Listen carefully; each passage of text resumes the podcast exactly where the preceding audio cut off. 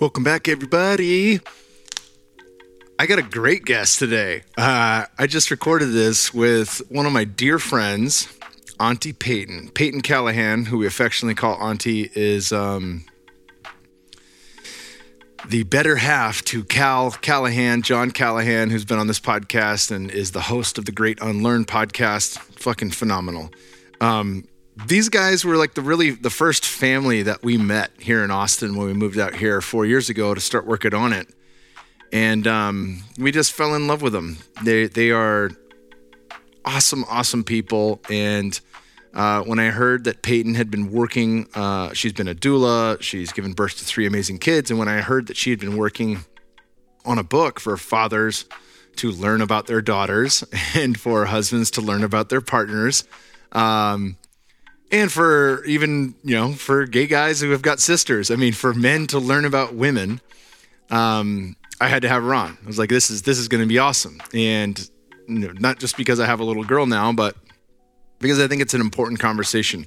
We go all over the place in this podcast from uh, the history of medicine to the differences between home birth and in the hospital.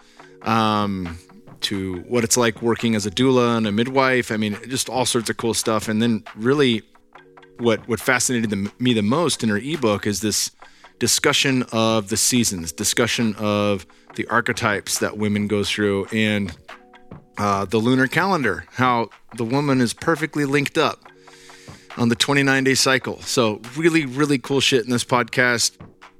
Regardless if you have a daughter or not, or if you're plan- not even planning to, or any of that stuff, um, I learned a lot, and I absolutely love Peyton. And uh, I'll leave it there because I, I shower her with love during the podcast, and I don't want it to be overloved in the beginning and then overloved in the. I guess there's no such thing as overlove. I love you, Peyton. Thank you for coming on. Uh, this show is supported by y'all purchasing awesome products from my sponsors. And we, oddly enough, have all four are awesome supplement companies today. Sovereignty's been out of the game for a minute. They've been retuning. They've been uh, rekindling the fire. They've been revamping their products. One of my all-time favorite nootropics of all time, the single best one-stop shop for energy and nootropics, is found in a product called Purpose Plus.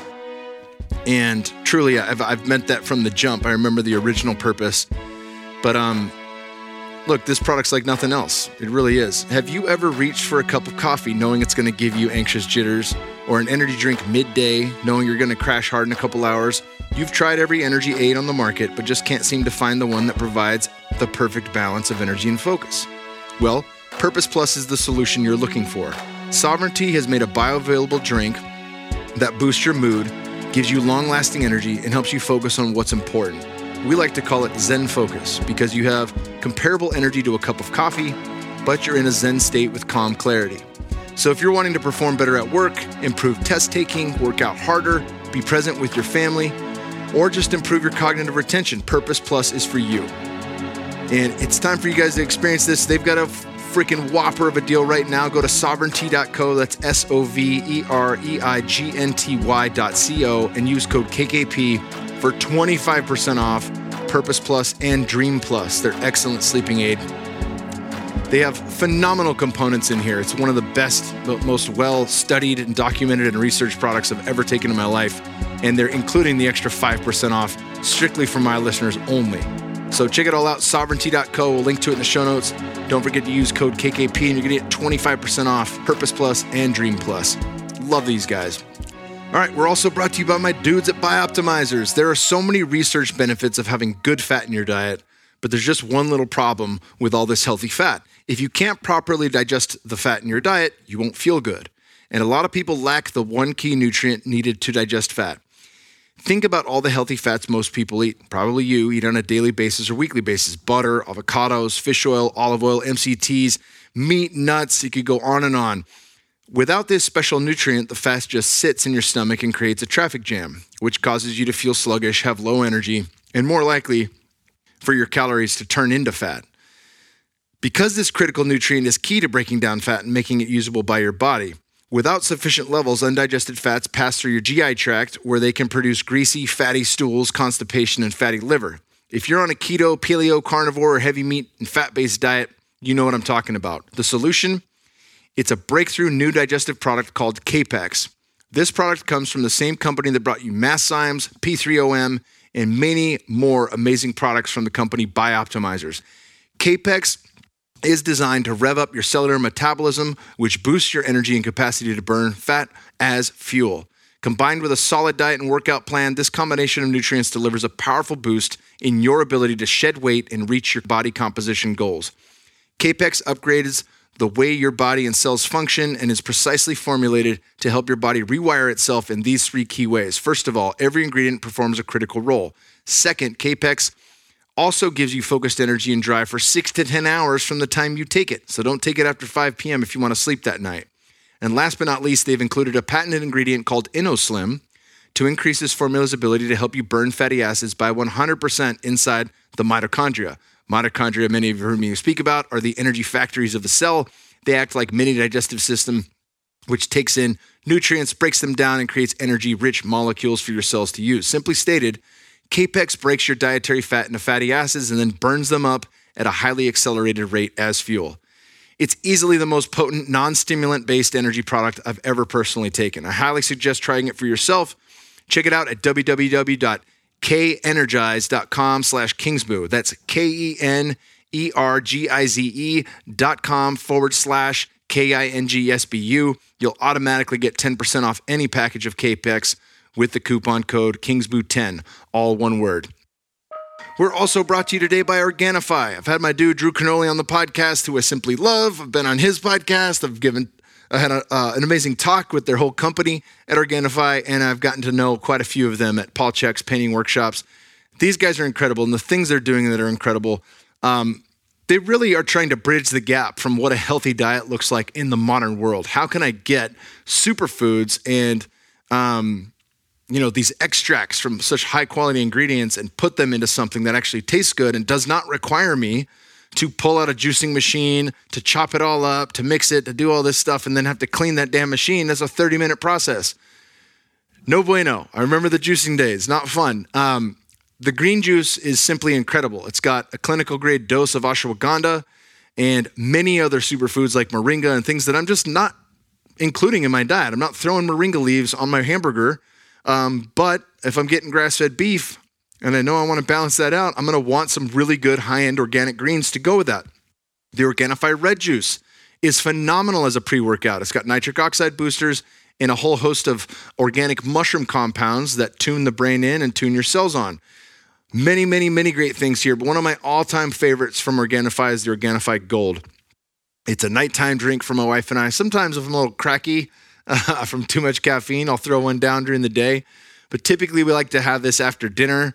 We'll take some full fat, heavy coconut cream, warm that up, and then spin in a scoop or two with a little uh, one of those little whisker jobbers and drink that. And it's got lemon balm extract and a whole bunch of other things that really help me relax and unwind in, in the evenings before I go to bed. It's also got turmeric and a, and a lot of other ingredients, ginger, uh, black pepperine, that's going to help you to lower systemic inflammation. It's going to have a positive benefit on your brain over time. Check it all out, Organifi.com. That's O R G A N I F I dot com slash KKP and use code KKP for 20% off everything in their entire store. This stuff tastes phenomenal. You can use it anywhere on the road. I make a daily habit to have at least one or two servings a day of the greens as well as a serving of the gold at night. You guys are going to love it. Last but not least, we're brought to you by upgradedformulas.com. You can save 15% on your first purchase with code KKP15 at checkout. These guys are awesome. I had Barton Scott on this podcast as well, the uh, CEO and founder. They do a whole host of things at Upgraded Formulas. Number one, um, they do a hair mineral analysis test. And I, I can't overstate how important this test will be to see if you have a balanced approach to what you're taking, is what you're taking working or not? Or are you imbalanced? The imbalances can really significantly affect you. I talked about having too high a sodium content in my diet. I love salt. I eat a lot of meat. It's good. But without balancing that with potassium, uh, I was basically shutting my adrenals down during the day, especially when I'd enter into a sauna. So figuring this out really saved my ass energetically. And I don't mean that in a spiritual way. I mean like my actual physical, mental, emotional energy throughout the day would diminish significantly the second I entered a sauna with salt in my water.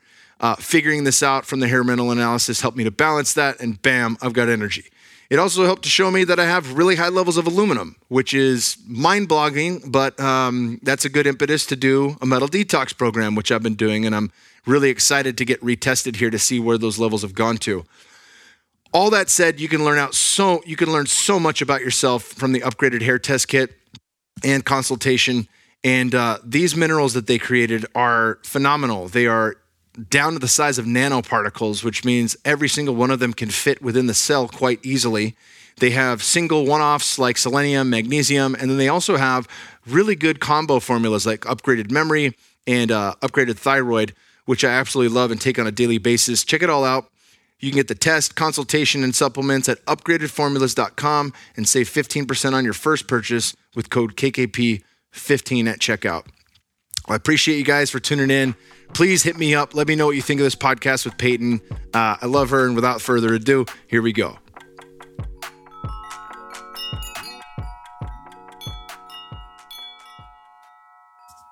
Peyton Callahan, welcome to the podcast. It's so great to be here. Hell yeah. I love spending time with you. Thank you. Absolutely. Absolutely. Mm-hmm. You, uh, you and Cal have become two of my favorite people in Austin since moving here. And I, I talked about my I think Cal's been on, I know for certain once, but I think twice. Um, if not, we got to run it back.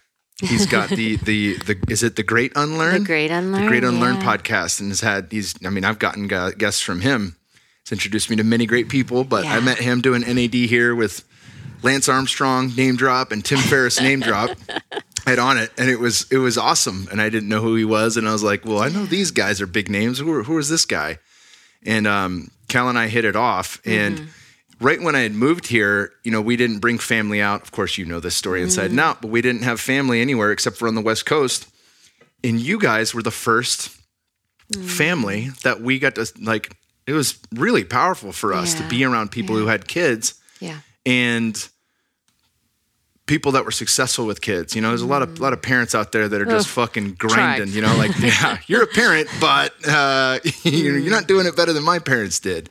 Mm. Um, so to see how awesome you guys and uh, you know financial success aside, like successful as parents, successful mm. in family and home, um, really touched us. I, I told. Tosh, before we started dating, how important the relationship before her was that I was dating a girl in college for six and a half years because I saw that was like the first unbroken family that I was around. Interesting. And even though it didn't work with her, I was like, oh, this is what it's like when parents can work out a disagreement wow. without screaming, yeah. you know? I was mm-hmm. like, holy shit. It was so foreign. Because even all my buddies, whether their parents remained together or not, like we'd mm-hmm. see shit hit the fan all the time. Yeah. You know, and that was like a working family. And um, that's what I felt when I was around you guys was like, wow, these guys are a working family and they're fucking cool. you know, you didn't lose being cool. No, try not in, to. In yeah. search of parenting. So yeah. I want to dive into um, you're a Southern Belle. I mean, I, I always want to get background. So what was life like growing up? Where are you from? Yeah, so I'm from um, Louisiana, Louisiana. And, um, you know, my parents were high school sweethearts. They grew up in in the country. Um, I love going home to you know in Louisiana they have this red clay and the smell of the pine trees. So this is northern Louisiana, and um, so I grew up you know, riding four wheelers. You know, we played tag with my cousins where, you know, you like had to hit each other with your four wheeler and then they were it. Like, you know, and at night running through like cornfields playing hide and seek in the pitch dark. Like, you couldn't be afraid of the dark because that you, you we were just in it all the time. Um, so I have a very strong connection to nature. You know, that is my safe space. Um, you know, I lived in Chicago for a bit, and that was really hard for me. 16 years being in a city is when I realized how much growing up in a country meant to me and how that was ingrained in my in my spirit and how much I needed it. And so, you know, when my husband and I had lived in Chicago for so long and and we had contemplated moving. I'm like, I need grass and I need trees. Like I knew that at that point in my life that I, I just felt like I was slowly bleeding out. And that is what my my body needed. That was the medicine I needed. So we made our way to Austin. I have grass, I have trees. I started coming back to life. Anyway, I digress. But um, yeah, I am a country girl. I love mud. I love dirt. I love ponds. Um, yeah. Talk about that time in Chicago. I mean, kind of bring us up to where we're at. You guys have three incredible kids, two boys and a beautiful Yeah. little girl. Um, and they're all, I mean, I want to dive into the, the book that you have, this ebook. That's why you're on the podcast. But um, it, it cracks me up when people have advice for kids and they don't have kids, or if they have hmm. one, like, sorry, I mean, yeah, it helps that you're a parent. You have one kid, you're a parent. But like to have three kids and then to have them all at these prime ages, Yeah. oof. right? Prime ages. Bowen Yeah, just got his driving permit. Yep. Jake is getting ready mm-hmm. for college. Like yeah. Um, you're you're in the thick of it, and because I, we're over quite a bit, like we can see it working. So again, like that's I want to qualify you to the utmost because it really does matter, and I and I see you guys. Um, what was life like in Chicago? You guys started your family there. We did start our family there. So I met my husband, Cal, um, who Kyle's referenced, um, in Chicago. Um, and we didn't have family near us um, living in Chicago. We started having children, and um, that's where we really learn the necessity of community. That's where I learned I I no longer my mother was no longer living, and so you know I, I just remember when I got pregnant, I'm like, how do I like how do I become a mother without the like a mom? Like who's going to tell me what to do? Like I don't you know I don't know how to do this, and um, I I did know how to do it. You know we we have everything we need need within us, and um, so it really it honestly kind of gave me the freedom without like being told what to do from a, you know a parental figure authority figure to figure it out my way you know? And um, so that was a blessing that i had just to to try to figure it out and then draw upon the resources. I had incredible women in our community to to mother me and guide me so you know i wasn't without uh, this incredible guidance for these women um, and these these men who were like uncles to my kids. Um, so we were very blessed with community in Chicago. Um, we had our three kids there, three very different births, three very different kids, um, and you know raised them with the help of our friends. You know. yeah, it sounds like a lot. That a lot, lot of the uh, similarities with what we're Mhm. doing. Absolutely. know? by necessity, really. Yeah. And then you really understand the importance in um, showing up for people. It was really hard for me as a new mom to accept help. I felt like I had to do it all by myself.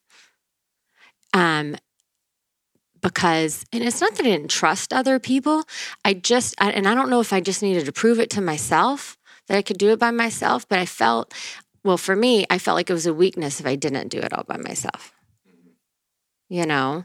And um so i would have these incredible women say hey peyton we're gonna come over you know and just uh, we'll hold the baby. You go for a walk and i couldn't do it the first time i just sat and talked and then you know i felt like i had a host or i had to do things or i you know i felt uncomfortable because i didn't know how to receive that um, and then about like the third time she came over she's like okay this time you're not going to stay and talk you're going to go are you going to sleep? Are you going to walk? Um, so this, these were the influences I was receiving as a new mom, as I was trying to find my own way. They were incredible, right? yeah, massive help. Massive help. When did you get into work as a doula? Oh my goodness. Okay, so I think I've always been obsessed with pregnant women. like Same. fascinated. like I, I, I tell the story. There was this, um, my I was at one of my brothers. I had an older brother, and I was at one of his um, like football games and I was at the park playing and my mom introduced me to this woman who was pregnant and she was like, you know, nice and ripe and round and my mom said, "Oh, you know, this is Anne. She has a baby growing in her belly." And I'm like, "What?" Like lift up her shirt, you know, and I'm trying to see this baby. Like I, and so I, I remember from that day on, it was like fascinating. Tell me about babies. How do how do babies get there? How do babies come out? Um, but yeah, so I got pregnant uh, along with a couple of my friends and how I really got into it, my friend called me. She was going in labor. It was her first child. And this is one of my first, you know, close friends who started having babies. And um, I had driven Cal to work that early that morning. And I just drove to the hospital where she was giving birth and go. And I'm in there with her and her husband, uninvited, just for the record. I just showed up and um, just started rubbing her back and and I was just there and to the point where when when she was like about to start pushing the the doctor asked me to step out. Like I had was just clueless like unaware that maybe I shouldn't even be part of this whole you know process because I love I was just in it. Love it, it was fascinated um, and and the the woman really loved me being there you know and so that then i had another friend go in labor. I'm back at the hospital and this doctor pulls me aside. He's like hey i've seen you here a few times. Um, you know you could just do this. And i'm like do what? He's like just support women in childbirth. I'm like what? I could just come here and help them? That's a thing. like what? And um, one of my closest friends who lived next door to us was a midwife. So she started training me and mentoring me um, teaching me. I, I took a doula course. Then I was pregnant and had a baby. Called my my best friend and I said, "Hey, I just I, I want you there with me." And in that moment, you know, I had Cal. Cal was there with me. My friend Nicole was there. I I felt the difference. I felt the strength that I drew upon with her, just her presence. She had never had a child. She was pregnant at the time. And I just remember leaning into her and us being like head to head through contractions and just feeling that connection and power just from woman to woman. And so then I understood the importance of being with other women during that process. Trained, untrained, we know it's it's such an innate knowledge for us to know how to support other women during this process. Um, and then so I just started doing it and loving it. And then i had incredible obstetricians and midwives who would who would teach me and explain things and i would ask questions. And so um, you know I, I i chose not to go to midwifery school because i love the like the long haul. And it may be something i do one day but i i loved learning everything about you know, becoming a midwife, but I wanted, you know, I wanted to be at home. I wanted the two day event where they had continuity of care. Yeah. You know, I wanted to be with them after and assist with nursing and supporting the mom and make sure she's getting the food. So, um, yeah, it it just found me, like all things in life. Yeah, yeah. It's it's funny because I, I I don't know if I was obsessed with pregnant people, pregnant women prior to birth, but like the moment Tosh was pregnant with Bear, it was just like like the switch goes on, and I was like, holy shit. You know, like you're you have life growing inside you. You know, like it just changed changed the way that I saw every pregnant woman. And I remember joking, I was like, man, I'm really attracted to pregnant women. I don't know mm, if it's like a mm-hmm. Maybe this will pass and it never passed. Yeah. it's just like if i see a woman mm-hmm. glowing while she's pregnant Oh, and she's right. like the most beautiful thing being on the planet. Yeah. yeah. Just it's creation in human form mm-hmm. right? It's it's her cre- creative essence at its peak. It's so beautiful. Yeah there's nothing really there's nothing like it. Mm-hmm. Um, so you wrote this book it's it's it's uh it's dedicated to fathers who are having a daughter and i Yep. love that because we've got little wolfie now yes and it's it's uh it's funny because I have nieces, you know, that I've I've watched from like 11, 12, 13, 14 and I'm like, "Oh, fuck." Like going through puberty yeah, I'm like, Yeah. "Oh man. well, all right, we'll cross that bridge when we have to. Um, and you know, so much of of your book is designed to bridge the gap Yeah. for for dads and to to know like it's you know it's it's a beautiful ebook, but it really bridges the gap on what's coming and how to care, how to offer your care, and to not you know feel like fuck, what do I do? Right. Yeah. And low key, as we said before the podcast, for all of you listening right now that don't have kids and don't have a daughter, uh, low key, it's going to tell you uh, a bit about your partner, a bit about your woman if you're heterosexual. And um, even if you're not, like I have a sister, right? Yeah, I could be gay. absolutely. you Yeah, know, it doesn't matter. You know, like you're going to interact with the opposite sex. And it's a beautiful tool to to understand that better, to understand, you know, uh, half the population better. Break down some of these cycles, you know, as we, I, I mean, you, I guess you just walk us through Yeah. um, you know, the stages of puberty and the stages of Sure. a woman's life and how the, the seasons work with that. Sure. Because this is fascinating to me. Yeah. And I want to back up just a, a teeny Yeah. bit. So, you know, I worked for years as a birth doula. And and what prompted all of this is I I realized one, how how very little I knew about my own body until I started having babies. And then in in attending births, witnessing women in in this process, I realized how very little they knew about their bodies. And um like what why why are we just learning this out? And, and I'm fascinated, right? The the the miraculousness of our body. I was just in awe of what a woman could do, especially on our high harvest day of giving birth. Like in awe. And I'm like, why why don't I know this? Why don't they know this? And also had a had a daughter at that time. So um well, what really set me off was our oldest child, Jake, was in fifth grade and they were about to do sex, the sex talk, quote unquote, right? And I remember a parent stood up and she said to the teacher who teaches like, you know, English, thank you so much for handling this awkward conversation for us. And and I remember just like looking around like "What?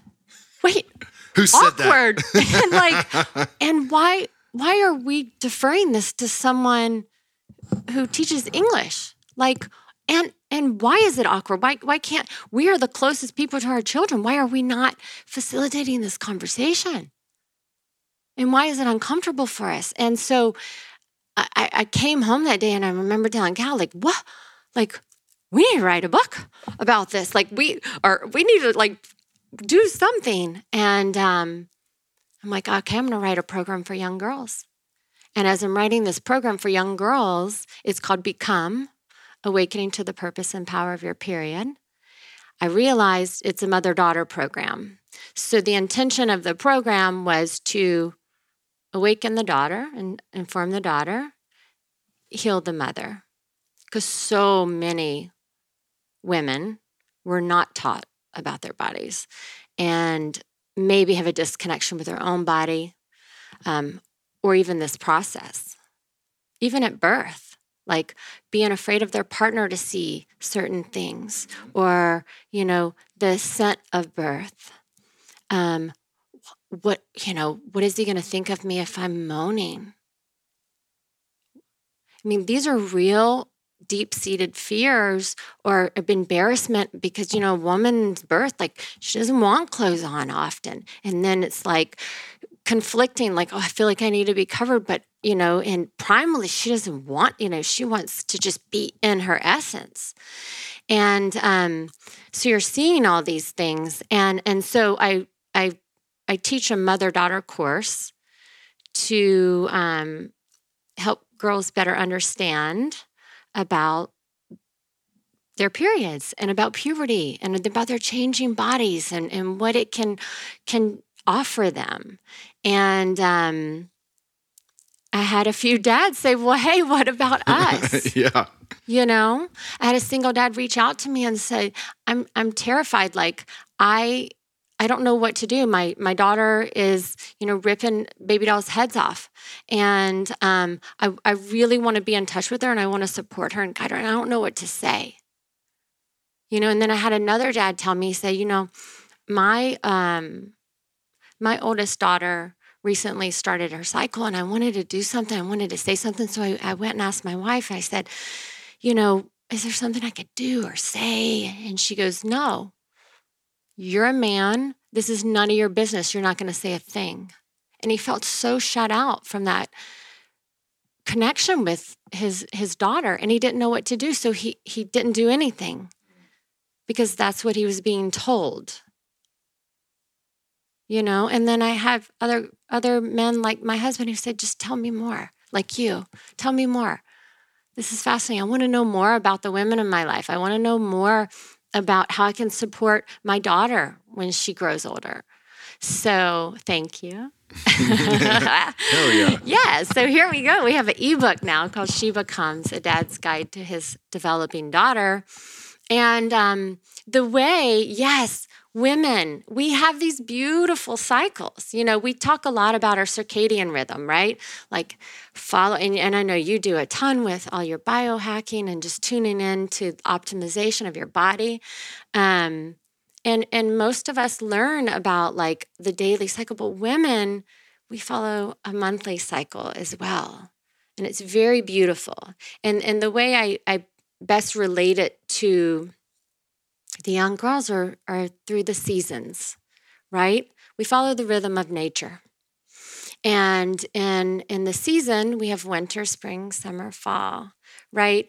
And so for a woman who goes through um, when her menstrual cycle is initiated um, during puberty, um, she goes through all these seasons each month, right? So winter being um, when she's shedding, when she's bleeding, right? She's more, uh, she hibernates within, you know, our dream time increases during this time. Did you know that? Mm-mm. Yeah. Our dream time increases, which is why a lot of the indigenous cultures um, would would rest when the women were bleeding because they knew that they were cl- like getting downloads from source. They were highly intuitive and so they would offer guidance to the community. Um, so, winter, right, a little more withdrawn in, um, we're needing warming foods, we're wanting to rest. Then we start slowly emerging into the season of spring. This would be kind of like our second week in our menstrual cycle where, you know, things are starting to come to life. You know, we're our energy is perking up a little bit. Um, we're more active. Um, then we start stepping into summer. And what is summer, right? We're glowing. We are like ripe, right? Um, we're ready to give life to things, right? Um, we're more social. We're flooded with with these hormones that make us um, more social. And you know, they've done like studies about like even waitresses who who were ovulating right during their their summer season and um, yeah exactly. It's the time of the full moon and i'd love to go back to that. Um, they would receive more tips, like not even knowing just the pheromones and just a glow that a woman's having during this time of ovulation. And then moving. Husband's getting slapped. Why'd you leave her that kind of tip? Wow. There's just something about her. Something I don't know. She's so nice. Didn't, you didn't feel that? She was a great waitress. 25% tip. now you don't have to slap up. now you can just appreciate with them. Yes, honey, give her a, be- a better tip. Um, but then moving into the the season of fall, right? The just things are starting to shed. This is this is the season where. Um, where if a if a woman is not following her own rhythm, she may start feeling a little symptomatic, which I call, you know, symptoms or signals. Our body is constantly trying to communicate with us emotionally, physically, energetically what it needs, right? And so we we have these symptoms try to tell us what needs attention and what it needs. Um, and so if a woman's not following her own rhythm, then she may start feeling more symptomatic right? She's also at a at a point in this season where um you know, she's like she's not putting up with the shit. Have she, you know, if she's asked you to take out the trash for the past few weeks, past, you know, a couple weeks, and you didn't. Just like, all right, all right, I'll do it, I'll do it. Now, like, there's a little more directness. Like, I've, I, have i have asked you to take out the damn trash. Like, just take out the damn trash. Or you come home and it's like all over your front yard, right? yeah. It's like, no, no, no, no, I'm done. I'm done, right? And so sometimes we can perceive that as being bitchy. I call it being more direct. Like we're fi- we're like at the point where like we're asking for what we need, right? Um, which can feel very wild for some people. But um, and then we we move back into that that season of winter, right? Which is um, you know, it's a season of, of death, of darkness, but it's what breeds this fertile ground for us to start over. And so, yeah, for a woman, that's what's so beautiful about a rhythm of a woman is that um, each month we get to go through these cycles. We get to go through these cycles throughout the year with the seasons, and we go through these cycles throughout our lifetime in our life cycle. You know, so we start, you know, we start emerging as the young maiden. You know, always picture like, you know, someone carefree and running through the daisy fields and, you know, flower dresses. Yes, totally. And um, we're very carefree and we're just, it's, it's just beautiful, right? We're just, we're, we're emerging and blooming. And then um, we move into our seasons of becoming a mother, whether that that is mothering a, a child, whether that's mothering a career. Um, you know, we want to create this nest for ourselves, and we want to care for that. And um, and then, you know, we're like, okay, we've we've done that, and now this is kind of the season I'm in. So, right, a little more of the wild woman. So we have this maiden, we have the mother, and we have the the wild woman, the enchantress. And this is where I am in my my life season, which my husband would say is terrifying. he came in one day and he said, "Well, honey, I just, um, you know, I come into the kitchen, and and I don't know who I'm gonna get." And I go, "Well, how do you think I feel? Like." I come into the kitchen, I don't know who I'm going to get. Like, you know, I'm going through this huge transition that I know is so important. But it's a little erratic. It, it's it's also the same cycle of birth. Think about when Tosh was given birth, right? We have this early labor, maiden, active labor, mother, transition what do we see happen? Oh we've been following this nice beautiful rhythm. We've got it we got it. We start going through this transition right before she gives birth and it it's rocky. It's like oh wait what just happened? Like i had this whole rhythm i had it down i was good and and life gives us this like shoulder shake.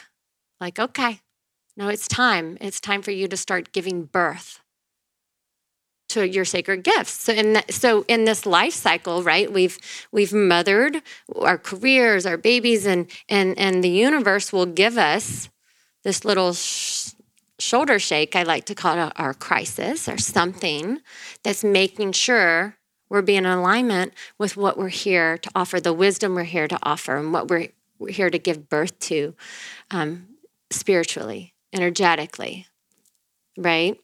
So it's very interesting astrologically, the Uranus opposition lines up at about 42, where a lot of women are kind of coming out of this mothering phase into this next life cycle transition. And we start seeing big changes around that time, right? And then we start moving into um, our life cycle of winter, the crone phase, which, you know, can sometimes have a negative connotation for some women. And I think our culture has perpetuated that. You know, um, I think our culture has made us afraid of growing older. And we see it in, in menopausal symptoms. You know, we don't have to f- experience all these symptoms. We're experiencing them because we're, we're rejecting a part of us that needs to happen, right? We're afraid.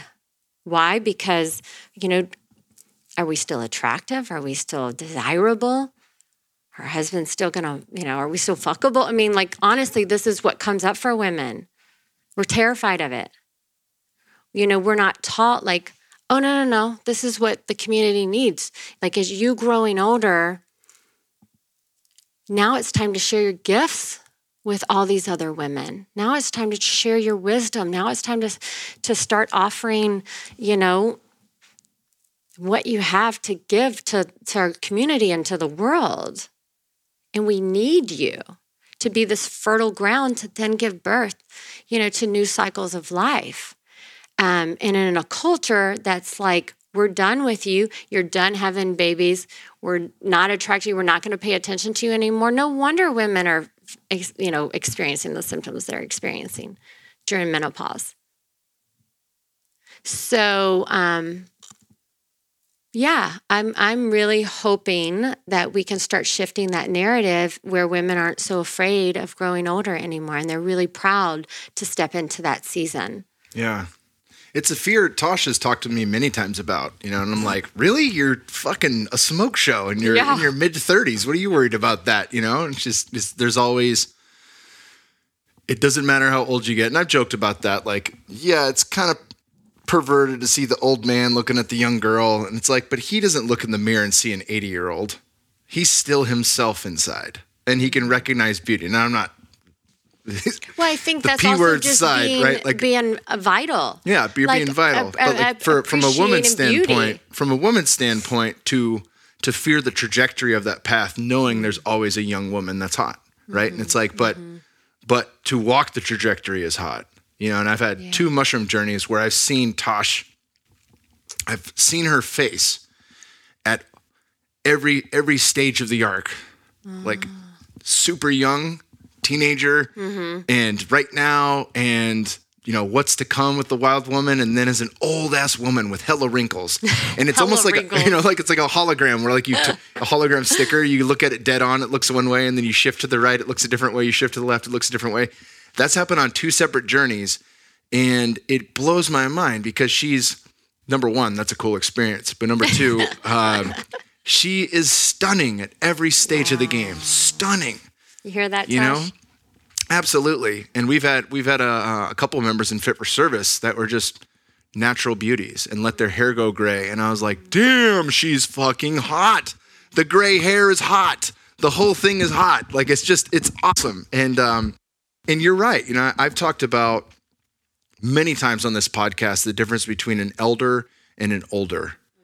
And the elder and uh, chuck even talked about this on a recent uh, youtube video he did where the elder takes the gifts that they've learned and all it's everything it's all the fuck ups the Yeah. failures that's the gift right Yeah. it's their entire life experience alchemized into the deliverables that they give back hmm. as the wise elder Yeah. and as long as that is harnessed in that way and understood in that way through alchemy, then they can deliver every shitty experience and every good experience as medicine for the tribe. Hmm. But you know, if they if they if they lived a life of someone else's dream, if they were told you'll be happy in retirement, bust your ass now for 60 years. Yeah.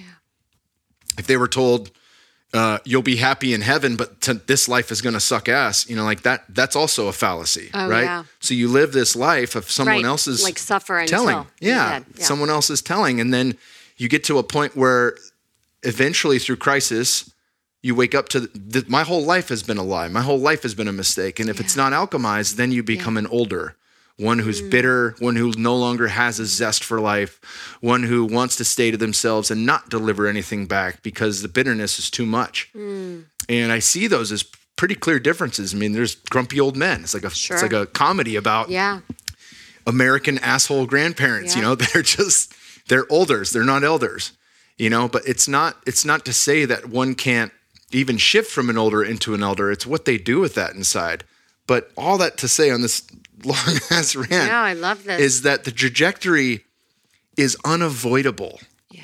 It's unavoidable. And what we can surrender to and say yes to is part of the alchemy process that allows us to be in service and to deliver that and become an elder. Yes. Right. And it's so important for women, uh, especially to let go of the the ideas around what is beauty. Yeah. You know, is it looking like a 20 year old that's that has literally an assisted body through plastic surgery, or is it to to say yes to the wrinkles, to say yes to mm-hmm. Um, gravity taking certain things in certain directions? I mean, and, and I'm not, you know, you do what you want to do, Yeah. right? Like do what you want to do, But but, own your crone. Mhm, own the crone. I love that. Own the crone. You know, um, I'm not. Are you familiar with the work of Dr. Mario Martinez? Yes. He's so he. Yes, I, right when you got right when you guys got his book, um, you and Cal told me about it, and I bought it and listened to it. So he, what I love about his work, he, he coined the term biocognition, but he talks about in his in his work. He's a neuropsychologist who studies cultural anthropology and and cultural neuroscience. But he, um, so he basically studies how culture cultural belief affects our biology essentially. And so he feels that that's the missing piece. If we're not studying how our cultural ideations and agreements um, if, if we're not looking at how those are influencing our current um, health then, then we're missing a mark there. So he he coined the term biocognition but but he talks about in his work um, that in cultures who really embrace growing older, had the higher um, had a higher number of centenarians in their cultures, which are people who live to be over a hundred. Um, so really, like not resisting this change, and um, you know, I I personally truly believe that's why women experience so many um, symptoms, menstrual irregular irregularities irregularly Irregularities. thank you. I'm like why is the word not coming out? Uh, menstrual dysfunction infertility. I mean let's look at our infertility right now. Ugh. Like we're we're in a bit of a crisis mode here. Um, but I really believe this is why women are experiencing so many symptoms is because we've been taught to hurt. You know, what is it like when you're starting, you're going through puberty and you're you start your menstrual cycle and and now you're having body modifications or isolation um, or you're not allowed in, in church anymore. Or i mean look at our medical uh, system. The word pudendum which is our external ge- genitalia means to be ashamed of. Uterus is from the word hysteria. Like even in our medical symptoms like we we've been when communicated all these messages that when when we have this happen to us it's a threat. And and so we start developing these symptoms. So i, I truly believe that we've been taught to hurt and it really is going to take um, a shift in our beliefs to, to shift our biology. And and that includes a cultural belief a shift in our cultural beliefs and in um, learning the rhythms of a woman learning the importance of a menstrual cycle not trying to shut it off through medications, like learning how to work with it, right? Learning how to attune to it, learning how to um, support your body through herbs and food and movement and rest, right? We, we have an opportunity here as a culture, and I think we have a responsibility to to shift our biology here because we have to for the for the future of our you know humanity Yeah. I forget the name of it. It's the Clive Owen movie. You know where he's like, uh, oh wait you know the one where the, The Knick? No one, no, it's no one Oh, can have, no one can have obsessed with that kids. It's in. Mm. the future, and there's like very few left that can actually produce children. So, somebody help me out here. I won't hear you. oh i don't know You know, it's great. Anytime I, I come up, but i love with the Knick Yeah. have you seen that Uh-uh. oh it's about the oh you gotta watch this it's about the um the medical system in the early 1900s so the the creation of hospitals and ambulances and what that looked like. Did they get into Kellogg and any of the weird shit that he was into? They they You remember that? they, that there was uh, they get into movie, eugenics. The Road to Wellville. Yeah, eugenics is they they touch Man. on all of that. They touch on oh yeah eugenics is the thing where it's like it's it's it's i've said it I'll, I'll keep saying it because it's still quite prominent but like eugenics is something that my understanding was like it was hitler's thing hmm.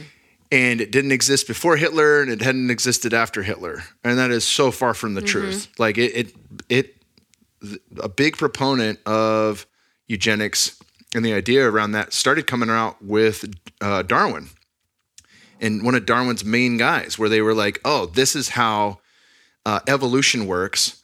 How can we influence that, right? And how can we actually change that?" And and that's where like the breeding programs through dogs, the breeding programs through slaves, the breeding programs through you name it, all was birthed around that idea that we could make it better.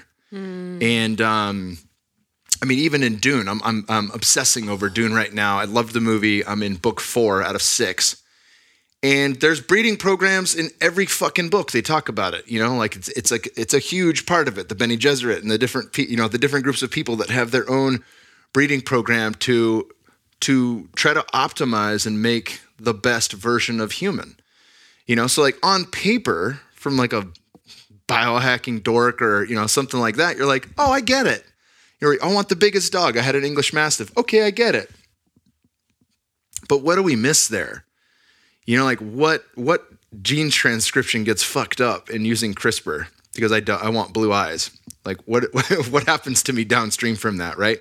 Does my does is having an english mastiff that lives to 8 years old the right thing mm. versus having you know a mutt like guapo that's going to live till he's mm, 20 you know guapo man mm, Guapo. so those are all those are all factors big Yeah. conversation but yeah like the, the the early medicine is just mind blowing it is mind blowing all right i gotta So I check it out I couldn't remember your Clive Owen movie, but do check that yeah, out. yeah, um, yeah. And Kellogg, what a fucking weird guy that guy was. But then you know, I think about that in the road to Wellville.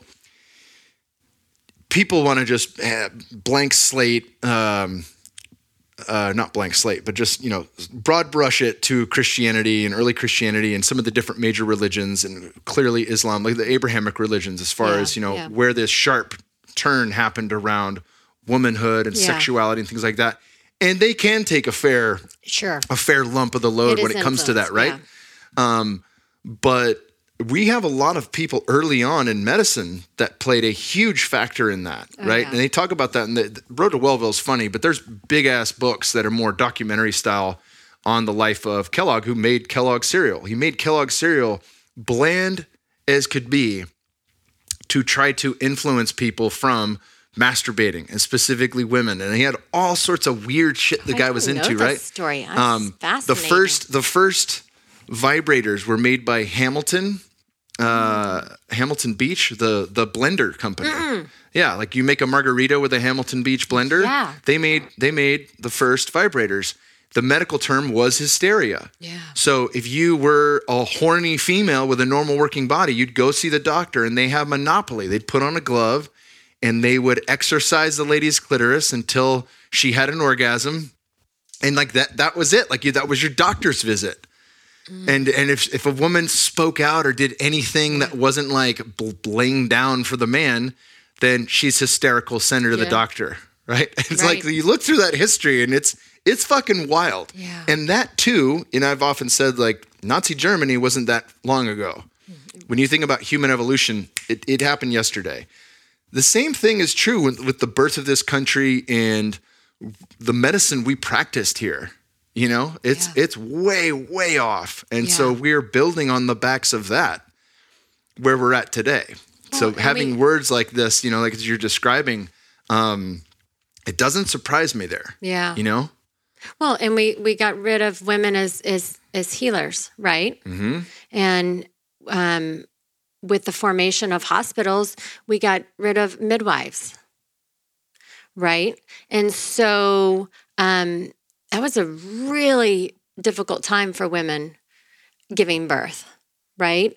Um, so if you go and look back on, on birth history and what that looks like, but now we we are seeing a resurgence of of the midwifery model of care, and um, we are seeing a resurgence of herbalism and um, so I think we've realized like, oh, you know, you know, we we're so out of touch with our body. We've deferred to these experts, and now we need to get back to ourselves. We need to learn a- about ourselves. We need to learn how to support our bodies, and nature knows best.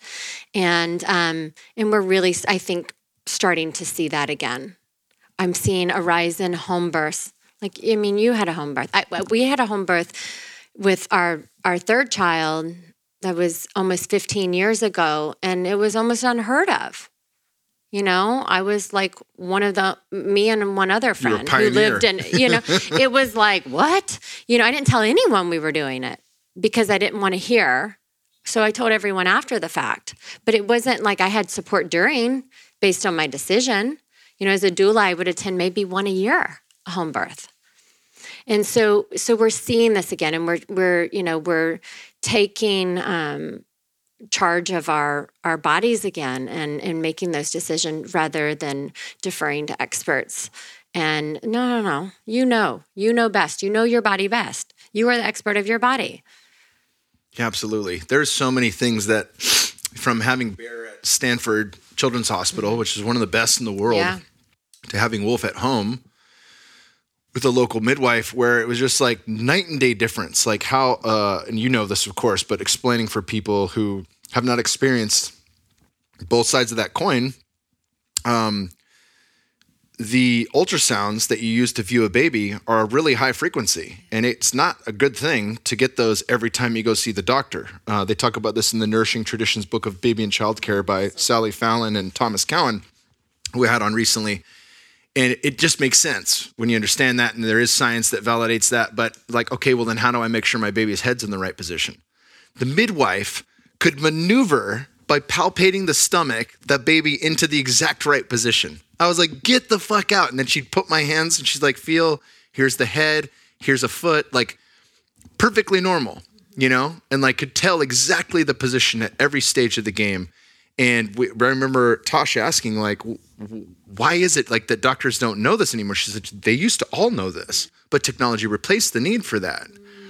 You know, and the technology comes at a cost, unfortunately, right? Well, and then so, we're, we're taught to watch the machines and not the, the woman. Mm-hmm. The woman will tell us and guide us throughout the whole process, at least from from a, a birth assistant. Like, like the machines are such a distraction and can sometimes cause harm when you're only watching that and you're not watching the rhythm of her body in labor.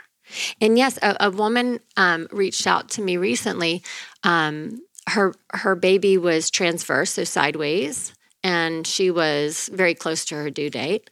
And um, she's like, "Do you have any tips uh, for for my?" It was her sister, and I go, "Well." yeah. you know, I'm not her doctor, but how about, um, you know, maybe try some inversions to get baby out of the inlet a bit and then you know to to move baby got to move mama. And so um i'm like walking upstairs walking like a duck like so the inversions right to get draw baby up get her, the baby a little out and then the certain movement i get a text a week later baby's baby's head down engaged she was able they were scheduling a cesarean. Mm.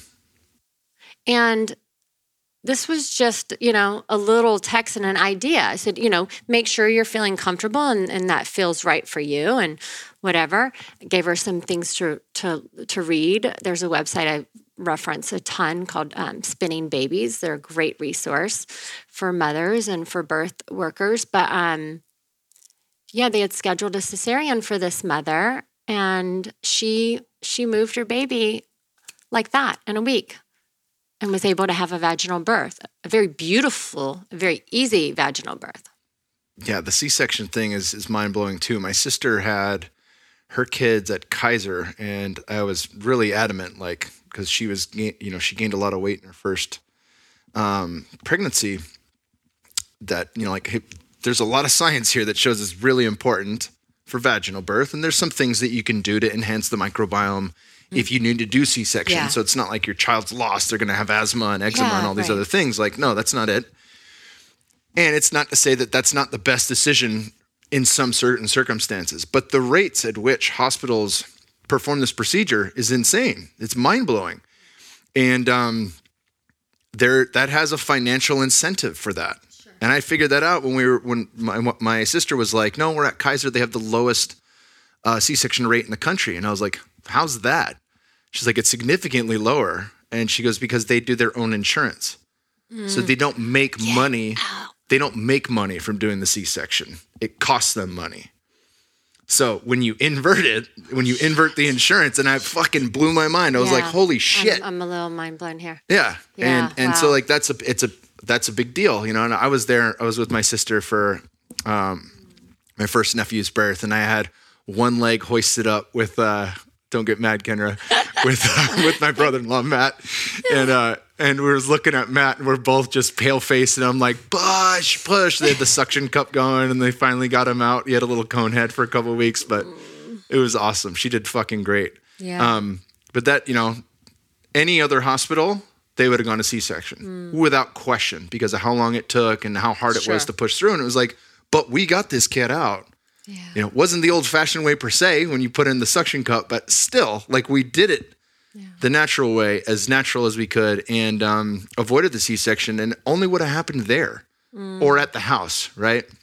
But there's things like that where I'm like, because of the money game, so much has been influenced in a way that it doesn't need be, and be, and even just from a um, you know, we really do. I'm going to backtrack just a second. When you were talking about changing our beliefs, changing our biology, Yeah. Dr. Bruce Lipton Sure. wrote The Biology of Belief and really studied this. Um, but one of the things he said was, We give our power away at birth. And I was like, Whoa, all right. You know, he, he dives into and Dispenza does the same, how we're programmable, really programmable from the second trimester to seven years old. We're just sponges, right? Brainwaves are in a different state. And he's like, Well, every time you got sick, what did you do? Unless you had like a pretty dope mom, you mm-hmm. likely went to see the doctor, Yep. right? You saw the guy in the white lab coat. And most kids weren't caught by their dad or their auntie. Mm-hmm. They were caught by the dude in the white lab coat, Yeah. which was then handed to mom after, you know, minutes being away, being cleaned and all these things, rather than just being brought right to mom's bare skin immediately, you know? And so if you track that back, like it paints a pretty clear picture going forward. Yeah. Oh shit, I'm in trouble. This guy This knows guy, what to do. Let me go to him. me. Yeah. Yeah. Yeah. And look no further than our modern health crisis Yeah. of what people do now as Yeah. opposed to just taking it upon themselves and saying health is my responsibility right it's my responsibility there's a term i wanted to ask you about i know i'm jumping around here but there's a term I i want to ask you about i have a neighbor who had a home birth and um, he's telling me about it and he's a really cool guy. He blows glass. And uh, and i was like um, i was like who'd you guys use for your midwife? And he's like oh and he paused for a second. And uh, and i looked at him and was like you guys didn't use a midwife. And so there's some term for it like a free Like birth? free birthing. yeah yeah yeah okay that's the term. uh, tell me about that. unassisted. yeah. Um, yeah. So, and we're seeing a rise of this, just unassisted birth, where it's just the partners. Um, and so it's just trusting the body and trusting the baby and transferring to hospital if needed, but it's without um, without guidance of a midwife or or anyone. Um, and so, yeah, I mean, this is how this is how we used to do it, right?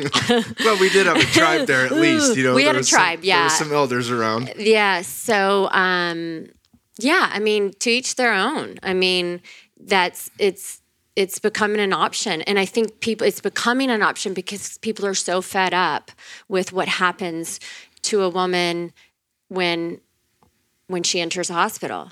You know, when a woman transfers to a hospital. I always try to keep a woman home as long as possible. I'm, I'm not practicing as a doula right now, but um, you know that was always like I want her coming in like in transition, almost ready to push, because then she was left alone. Right, everyone just like backs away, to, honestly. And um, but when when a woman transfers to a hospital and is you know, taken in. First of all, she goes to triage, which is like where you know the, formation of triage was this typically in war and like who needs help first right? But but this is where this woman who's about to give birth goes to be assessed. They put her in a wheelchair which what does that already tell a woman? I need help right? I'm um, i'm a patient right? They they give her a gown right? Where's the identity why does she need a gown? You know, and then you typically go into a room where the bed is like the only thing in the room. Well, a, a, a laboring woman does not want to be laying in a bed. you know, mm-hmm. you need to be moving, you need to be creating space, and and and she needs a, a, an environment of of calm, right? Like most women go in labor at night right? We're mammals. And and we we when when the sun would go down when we weren't out when predators weren't hunting us it was safest for us to give birth right? So we go in caves where it's dark and quiet. We give birth. It's like our uterus our our muscles are shaped where if we felt a threat there's these these muscles that um, cover the, the cervix where those muscles can tighten to keep the baby in, to protect the child, right? And so if a woman feels threatened, if she's transferred to an environment where she feels is a threat, hospital, birth attendant, student, all the people who are coming in, those muscles tighten. And then a baby's trying to progress and move down. And so she's feeling this intensity. So it's working against her innate system to relax and birth this baby because she feels threat, right? So um, it, it, it really makes it, I don't even know where, where I went off on this, but it really makes it difficult for a woman for her not to be in an environment that is creating calm and confidence in, in this, this process that the, the mother knows what to do, the baby knows exactly what to do. And yes, thank goodness for technology and thank goodness for these these doctors who can intervene when when needed. You know, when babies are in distress, when when a woman is hemorrhaging. But to to have this fear-based based approach and intervene with a natural physiological process, we're doing a disservice to the woman. Yeah. And it's more than just physically. Because I, I work with women now who are processing their birth, right? Still processing their birth. And it matters. You know, and it matters to that baby. That's the that's a baby's first home. Right? And how are we intervening? What is what does that feel like? You know, if we're breaking the bag and then we're doing this and we're um, you know, given Pitocin where it's artificially causing these contractions, what is going on to the baby's environment? Right? There's cellular memory there. So, anyway. Yeah, I love that. Stanislav Grof talks about that. He's uh, mm, mm-hmm. inventor of holotropic breath work, one of the, he's probably on the, uh, the Mount Rushmore of of great psychonaut teachers in the world. You know, fantastic. But he talks about that the psychology of birth is one of the the first major wounds. You know, to sure. the psyche, and um, yeah, I mean, I look at the differences between Stanford, which was great. We had a great doctor, but you know, everything, all the interventions they want to do. I mean, we had a, we had a, a list of things saying like, hey, we're not doing any of these interventions right now. I brought my own organic K vitamin K um, we don't want the drops. I don't want the shots. I don't want any of this stuff. And every nurse would come in at like 1 a.m., 3 a.m., 5 a.m., loading a syringe. I'm like, dude, like it's written here. I don't want to have to watch, you know, like a hawk. Like yeah. I had to watch like a yeah, hawk. You do. And then when we were, you know, got bright lights. We had a curtain in the middle of our room with a preemie next to us, which is unfortunate, but like, no, that's not the move you know, and, and the bright the bright lights too in the middle of the night. Every time they'd come in to check on us or check on them, they just flip the switch. So these giant ass bright lights go on to us and to the baby, and um, you know, you take that to Wolf's birth. Tosh was on the toilet, and the midwife was rubbing warmed organic olive oil yeah. all over her downstairs, and she came when she was ready, she came over and squatted right next to the bed, and I leaned down and caught Wolf. And like there was no laying down, there was no anything. She moved around. She went from toilet back to the bed. She was on all fours. Then she just squat and and there it was. You know, like it was that easy, that fast. And um, then she had all the care at the house in her own bed. You know, they they were pros. They had um, two sheets down mm-hmm. with like a, a, layer in between, so they just pulled Pull the it. top layer all the way off, washed it for us. You know, I was like, mm-hmm. that that is this is genius. Yeah, this is genius. And um, we had soups made and all sorts of stuff ready to go and just relaxed. Well, and know? a woman is comfortable. You know the the the larynx, the throat and the vagina are almost identical in anatomical structure. And there's a connection between our our voice, right? Our vocal cords and our pelvic floor. They almost look identical as well. And so in labor, you know, to open the cervix for a woman to really open up, we have her use her voice. And so, like, as a doula, I would often moan, start moaning low, deep moans to help a woman get comfortable moaning and using her voice to start opening up. Um, and when a woman is home, she's more comfortable doing that you know, of swaying, of moving our body, finding our own rhythm, really like closing our eyes, going inward, being vocal.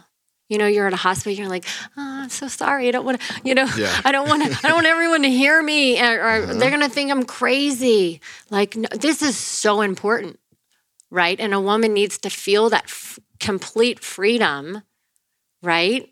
Um, yeah, that's there's a deep connection there. Jimmy, I think we'll, I told you, I'm like, if if if there's any resistance, like, you know, moan with her or, or kiss her. Start kissing her. It'll relax everything during birth. They talk about that in um, the Nourishing Traditions book and Baby and Child book about how, like, walking, sex, and anything that would release oxytocin. Uh, so, petting your dog, holding each other. We watched the the night before Wolf came out. Uh, we watched the Proposal with Ryan Reynolds and Sandra Bullock. it's a shitty old rom com, which we love. And we just laughed and held each other and watched that, you know, and it was like snuggle time, mm-hmm. relaxation. Um, she let me sleep for three hours as she was starting to increase contractions. We hit them up. They were over at four. Everything was set. 436 wolves in my hands wow you know on a full moon on 4th of july too so tell me that. that. shit doesn't matter oh it know? matters oh yeah tell me that doesn't wow. matter um, so super yeah I, I, mean the, the process has been and i'm happy we did it both ways to yeah, really see the me difference too i know? did the same with mine absolutely mm-hmm. you know um, and i do understand you know the desire to be in a hospital for your first time if you don't know how it's going to go those kind of things but that that need can still be met by having a game plan of hey we're going to do this at home and this is the first place that my midwife or my partner is going to take me to if shit goes wrong. And yeah. we'll have time absolutely. Right there's enough time to still go there and get medical care if necessary but well, let's try it here first. right and it's just not approaching birth out of fear. Mm-hmm. That's, that's like my neighbor. That's what I asked right. him. I was like, damn, yeah. dude, that's next yeah, level. I told him that's next level. And he said, you know what? I came to a point where, you know, the labor was taking a long time and I just had to like grit down and pray, you know, and I was like, fuck yeah, dude. Yeah. Yeah. Absolutely. Absolutely. You know, and they have an incredible kid, perfectly healthy, yeah, perfectly awesome. You know, what an experience. So there's so much. I mean, I, I, I get I know we just cracked an hour here, but I want to ask you, um, what are some of the ways that men can support their daughters through the process of changes? You know, mm-hmm. and what are some of the ways that men can support their partners through the changing, you know, of the mother to the wild woman to the crone? Yeah. Um, I think first is just learning about a woman's rhythm, like understanding that she's she's all the seasons right? Understanding um, how how she moves through her month, um, and and really start embracing that beauty within her, right? So get to know her. we can't, you know, we, we can't expect men to understand us if they don't understand us. Like that's what we have to see as women, right? And and we have to guide them. Um, so gosh, I, that makes me think of the bison story. Mm. Okay, we may have to go back to the bison, but um, so one get get to know, download my ebook. no, but get to get to know a woman's cycles. Like we we are in tune with the rhythms of nature. And, it, and it's a beautiful thing. So get to get to know uh, a woman and get to know what her cycles are. And um, for a dad, it's it's being attuned to maybe what she needs. And once you learn those rhythms, you'll you'll know that. Or just saying, "How can I help?" Or being willing, you know, really get in touch with yourself. Like in the ebook, there's a contemplation page that's like, you know, when I say these words, how do you respond? That's brilliant. Are Close you wincing? Yeah. yeah. Close your eyes. When, when I did that, and I was happy I passed the test in my eyes. I don't know. Maybe if I had it recorded, I'd see see like a face flicker or something. But our what problem, your relationship? Our with? problem with blood, our problem with any of the terminology that's natural as a part of the the, the human experience, sure. right? Yeah, like how, if that if there is some knee jerk reaction in there, it's our duty as fathers and husbands to do the self work to yeah. get over that shit because it doesn't serve us. Well, and I think I think for so many men, like your first home is a woman's womb. That is your first home. You you grew, you evolved to the rhythm of your mother's heartbeat. Right? You were washed in the blood of birth. Do you know your birth story? So many men I know don't know their birth story because women tend to start learning about their birth story when they're become pregnant. So many men do not know about their time in the womb. You may, if you've done a journey, you may go back there. Many men do. Um, so, you know, what was that like? What was it? Uh, were your relationship with your primary caregiver, with your mother, during her t- her cycle or during birth? You know, we we moved birth out of the home, so all of a sudden we weren't in tune with what that looked like and how natural that was. You know, this would could be another podcast, but birth and death, I really true, truly believe need to come back to the home. Um, but and also you came to me in a dream once. Hmm. I think I oh I started telling you this at you didn't tell Cal, and we did not get to you can well when Kyle Kingsbury comes into your dream no sorry babe that was the other dream I'm gonna tell you about this one. no Sorry, babe. Um, it was, you came to me in a dream, actually, when I was writing this book, and um, you said, um, it had something to do with a miscarriage. And, and I don't know if if that relate like resonates with you, but you said to me, um, you really need to help men with this because we're not really allowed to talk about it and share it. And men need to process it too. And um, and yes, we do a go we go and attend to the mother. She's she's having to deal with it physically, emotionally, but sometimes we forget the impact it makes it has on the dad. And what that what that loss feels and it's not processed in a man.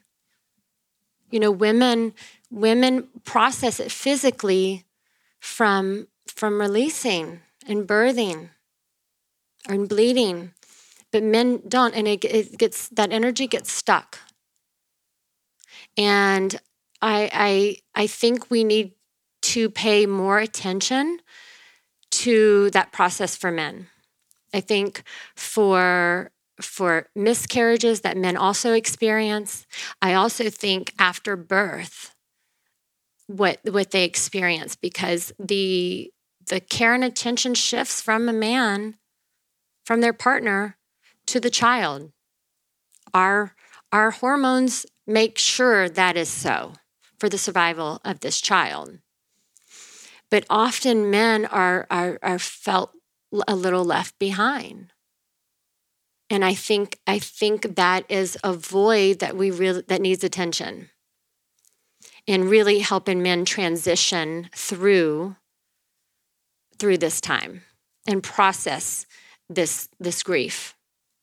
So um and I think as as women we need to do it in our feminine essence and we need to guide and care for you guys. And I truly believe like when we can make that connection and when you can feel that nurturing, that translates to to your nurturing and how you care for other people. But I do think that that is a piece that's missing for men and that, that there's a yearning um, and, a, and a, a, a void there in Yeah. regards to a few of those Absolutely. circumstances. Absolutely. I think a, a typical feeling is, is the the woman can have guilt and blame and shame around losing the child, and it's it really is the focus Yeah. of the man. Like I got to be the mountain. I got to Yep. hold this, you know, and make sure that she knows that it's okay and that it does happen and that um, there is no blame, there is no guilt, there is nothing, there's none of that, you know. Yeah. But then still, like, yeah, it's. I mean, fuck, it it hits. Yeah. Yeah. It hits hard. Yeah. So in my dream, you said, you need to talk about this. You need to help men with this. That was the dream. And when you come in the dream, like you kind of listen. You're not one to, to, to ignore. Um, yeah. Yeah. Love you, Peyton. I love you, buddy. Where can people find your book? Where can people look into you working with you and all the good stuff that you Oh, offer to all the the, good stuff. Yeah. So, um, the dad's guide, and you know, even if you just have a, a woman in your life, I think it's a great little cheat sheet, right? It's under 25 pages. It's a great cheat sheet to just get to learn the rhythm of a woman um, at peytoncallahan.com. Um, and yes, I do mother daughter courses. I have the ebook available. I've got a fun like period preparation kit. Um, I've got all kind of goodies on there.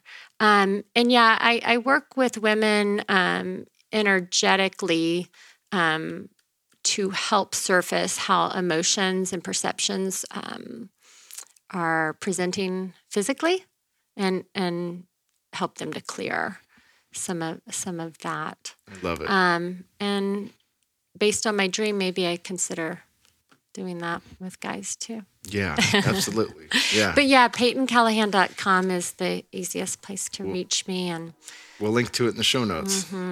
Thank you so much, Peyton. absolutely love you, buddy. I love you big time.